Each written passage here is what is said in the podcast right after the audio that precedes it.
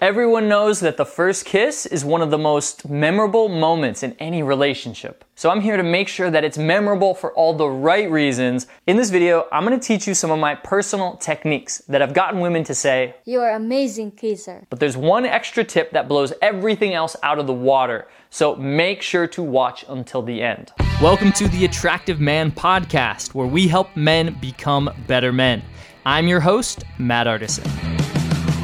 If you want to take your kissing game to the next level, then you need to understand that kissing isn't just about techniques. It's not just about how you kiss her, what you do with your lips or your tongue. All that stuff is super simple, as I'll show you, but it's not really what makes a kiss great. What makes a kiss really great is how it feels, especially for her. The more she feels it, the better it is for her.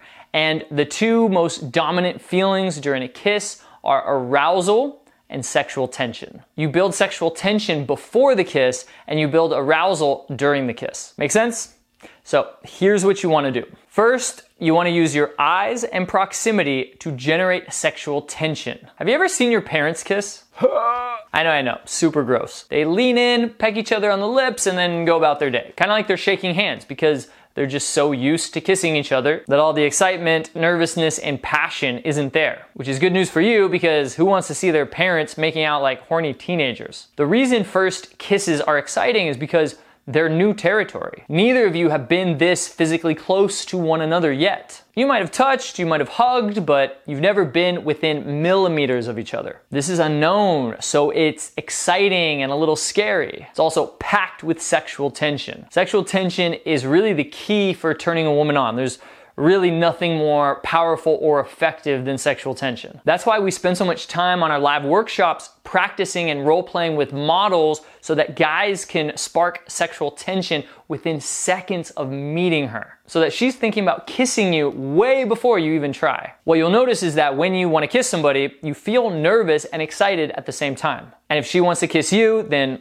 she'll feel the exact same way. This means that the closer that you get to her physically, your nerves are probably gonna be flying all over the place. You need to learn to love that feeling, enjoy the feeling, play with the feeling, because it's sexual tension. And from here on out, it's your new best friend. Sexual tension is like the god of wingmen. He's here to take you from zero to hero. Now, before you lock lips, you're gonna want to build some sexual tension. This is done in two ways. The first is by slowly decreasing the distance between you and her and enjoying the excitement and nervousness, aka sexual tension, that comes with it. Don't start talking more, don't start making jokes, don't kill the tension. Just relax in it, enjoy it, and sit in the moment. The more you do this, the more tension will build until she'll be desperate for you to break it and kiss her. All that tension has to go somewhere after all. The second is to use your eyes. The closer you get to her, the more you want to be looking at her eyes. Now, don't stare at her like you're the predator challenging her to a death match. Just meet her eyes longer than you normally would. Then when you're really close, look from one eye to the next and then down to her lips and then repeat. This is called the triangle technique, and it signals to her that you're interested in kissing her. And it builds more tension and excitement, and it gives her a heads up on what's about to happen. This is also a good way to give her a chance to lean back or lean away if she isn't interested in kissing you. By the way, a good way to see if a woman wants to kiss you is to simply tell her, I want to kiss you, while maintaining good eye contact. This gives her a chance to say that she doesn't, I don't. but either way, it comes off as very confident because it's a lot better than asking for permission and saying, Can I kiss you? Ugh, never ask for a kiss. It shows that you don't believe that she wants to kiss you, which is clearly the definition of a lack of confidence. Instead, show your confidence by recognizing that the tension is there and that you're not afraid to call it out. By the way, make sure to follow me on Instagram. Send me a DM as well because I would love to hear from you and I'd love to help you out. Second is to kiss her and to amplify arousal through pullaways. Now it's time to kiss her. To do that, don't overcomplicate it. Lean in, close your eyes, and press your lips to hers. Don't press too hard, don't press too soft, and don't keep your eyes open or you'll look like you're insane. As your lips are pressed to hers, pull her body towards you. Don't be too forceful, just gently move her body towards yours. These are the basics of kissing, and for the perfect kiss, you wanna get these right. Don't worry about biting her lips or alternating lips or anything else yet. You can experiment with that later. For now, focus on nailing the basics. Lean in, close your eyes, press your lips to hers, then bring her body towards yours. Now comes the good bit. Once you've done the basics for about 5 to 10 seconds, pull away so that your lips and face are close to hers, but you're not kissing. Then move forward like you're about to kiss her again. 99% of the time, she'll breathe in and move her lips to kiss you back. When she does, pull half a centimeter back so that your lips don't connect. It's like you're making her lean in further to kiss you. And when she does, kiss her back again. This makes her really want your kiss and it puts you in a position where you're leading it and she's chasing. This is really powerful because it amplifies the natural arousal that happens when you both kiss. Third is to throw in a personal touch. When a woman tells her friends how good a kiss was, she'll always point out the things that you did that were different from any other guy. That is, of course, if you did anything unique. This is because if you do things that are unique, it stands out to her and it tells her things about your personality. For example, from simple actions, she can think things like gently pull her hair, you're dominant.